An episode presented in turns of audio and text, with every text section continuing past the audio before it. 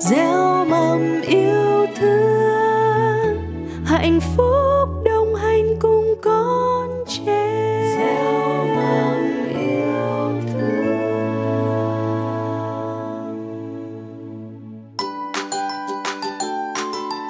Các bạn đang nghe truyện cổ tích song ngữ Việt Anh, một sản phẩm từ nhà văn hóa thanh niên thành phố Hồ Chí Minh.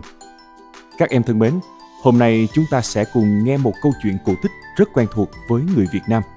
Câu chuyện kể về một hòn đảo châu báu, một chú chim phượng hoàng thần kỳ và một cây khế xum xuê trái. Đó là chuyện ăn khế trả vàng.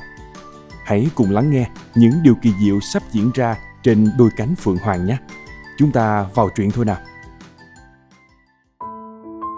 Ngày xưa, ngày xưa, có hai anh em nhà kia. Sau khi cha mẹ lần lượt mất đi, họ bắt đầu tính chuyện ra riêng. Vợ chồng người anh tham lam, chiếm hết cả nhà cửa, ruộng vườn, trâu bò của cha mẹ để lại. Chỉ cho người em một túp lều nhỏ và mảnh vườn kế bên bờ sông. Trong mảnh vườn đó có một cây khế ngọt. Mặc dù thiệt thòi, nhưng người em vẫn nín nhịn, cứ nhận phần mình mà không một lời kêu ca, oán thán. Vợ chồng người em ra sức làm lụng kiếm sống, vừa chăm bón cây khế mà cha mẹ để lại. Nhờ được chăm sóc kỹ lưỡng, cây khế bắt đầu đơm hoa, kết trái sai triểu cành. Mùi khế thơm cả vườn. Vợ chồng người em hết sức vui mừng, bắt đầu nghĩ đến chuyện hái khế bán và có thêm một khoản tiền nho nhỏ trang trải trong nhà. Nhưng khế chưa kịp chín hết thì một ngày kia có một con chim phượng hoàng từ đâu bay tới. Chim thản nhiên đậu trên cây, thỏa sức một khế ăn. Người em tiếc của ra vườn nhặt đất ném chim, đuổi đi. Con chim khổng lồ không những không chịu bay đi mà còn mổ rụng khế đầy vườn, làm tan nát cả mùa khế. Tiếc của người em đứng dưới gốc cây than khóc kể lễ. Này chim, ta chỉ có duy nhất một cây khế này và ta đã khó nhọc chăm sóc đến ngày hái quả. Chim có thèm thì ăn một vài trái thôi. Ăn hết như vậy, ta chẳng còn gì để bán đi mua gạo. Nhưng rồi, người em sửng sốt khi thấy chim cúi xuống mình và cất tiếng nói du dương. Ăn một quả khế, trả một cục vàng, mày túi ba gang, đem đi mà đựng. Nói rồi Phương Hoàng bay đi, để lại người em ngẩn ngơ dưới gốc cây. Hai vợ chồng rất lấy làm lạ, nhưng bảo nhau cứ thử làm theo. Người vợ lấy quần áo cũ may cho chồng một cái túi ba gang. Sáng hôm sau, Phương Hoàng lại đến ăn khế. Ăn xong chim bảo người em lấy túi ba gang đi với mình. Chim xà xuống sân, cúi thấp xuống cho người em leo lên, rồi cất cánh bay vụt lên trời. Chim bay mãi, bay mãi qua núi cao, qua biển rộng bao la và đáp xuống một hòn đảo sáng rực. Từ trên lưng chim bước xuống, người em ngỡ mình đang nằm mơ. Xung quanh anh la liệt những vàng bạc, châu báu. Người em đi khắp đảo, nhìn ngắm thỏa thích, rồi lấy vàng bạc bỏ vừa đầy cái túi ba gang. Xong chim chở anh vượt qua đại dương trở về nhà. Cuộc đời người em thay đổi hẳn từ đó. Anh xây dựng lại nhà cửa, nuôi gà vịt, mua thêm vườn ruộng. Khi đủ ăn, đủ mặc, anh còn mang thóc, gạo giúp đỡ những người nghèo khổ. Vợ chồng người anh thấy em mình giàu lên nhanh chóng, liền mon men đến hỏi thăm. Người em thật thà cứ thế kể hết, từ việc Phượng Hoàng ăn khế đến việc anh lấy đất ném chim, rồi chim dặn dò những gì, cho tới chuyện ra ngoài đảo xa nhặt vàng bạc châu báu. Người anh nghe kể thế liền lựa lời nói ngon ngọt. Vợ chồng anh đã có tuổi rồi, chẳng thiết tiền bạc dinh thự nguy nga nữa. Chỉ có một mảnh vườn nho nhỏ kế bên bờ sông để dưỡng già thôi.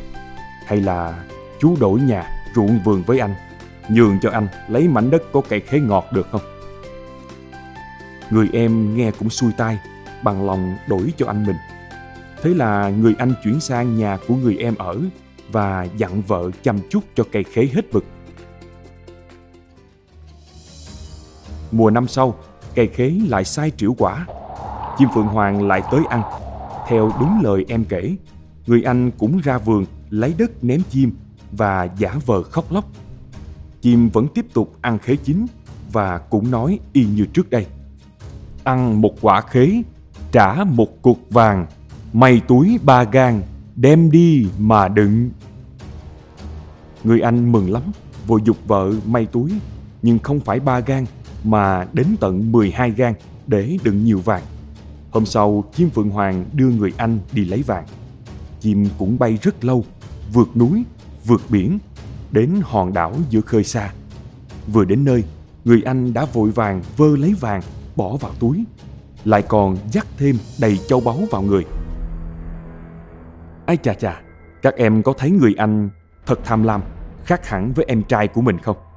Nhưng liệu kế hoạch của anh ta có thành công và qua mắt được chim phượng hoàng không? Chúng ta hãy cùng theo dõi tiếp nhé. Mang trên mình người anh trai và cái túi nặng trĩu vàng, chim phượng hoàng cố gắng lắm mới bay lên được. Nhưng đôi cánh vỗ cánh rất nặng nề và khó nhọc. Ra đến giữa biển, chim loạn choạng mấy lần. Người anh vẫn giữ chắc túi vàng, tay bám chặt lấy chim. Chim cố sức bay vào đất liền. Mấy lần chim bảo người anh vứt bớt vàng đi cho nhẹ, nhưng người anh vẫn khăng khăng ôm lấy túi. Thế rồi, phần thì mệt quá, phần thì bực tức. Phượng Hoàng lão đảo, nghiêng cánh, khiến cho người anh đang cưỡi trên lưng rơi tỏm cả người lẫn vàng bạc châu báu xuống biển. Kể từ đó, không ai nhìn thấy người anh tham lam nữa. Có thể anh đã dạt vào một vùng đất xa lạ nào đó và đang vất vả làm lụng kiếm sống. Còn người em hiền lành, thật thà, tốt bụng thì cả đời sống sung túc và được người người xung quanh kính trọng, yêu quý. Thật đáng tiếc cho người anh tham lam, ích kỷ phải không các em? Còn người em trai tử tế, lương thiện đã có kết thúc viên mãn, thật xứng đáng với những gì anh đã làm. Hy vọng các em đang lắng nghe câu chuyện này sẽ luôn nhớ, đừng để lòng tham và sự ích kỷ dẫn lối cho hành động của mình. Hãy chăm chỉ lao động, trung thực và tử tế đối với những người xung quanh, rồi chúng ta sẽ nhận được phần thưởng xứng đáng cho những nỗ lực của mình. Câu chuyện của chúng ta thế là kết thúc rồi. Mong rằng chúng ta sẽ sớm gặp lại nhau ở những câu chuyện tiếp theo nhé. Tạm biệt các em.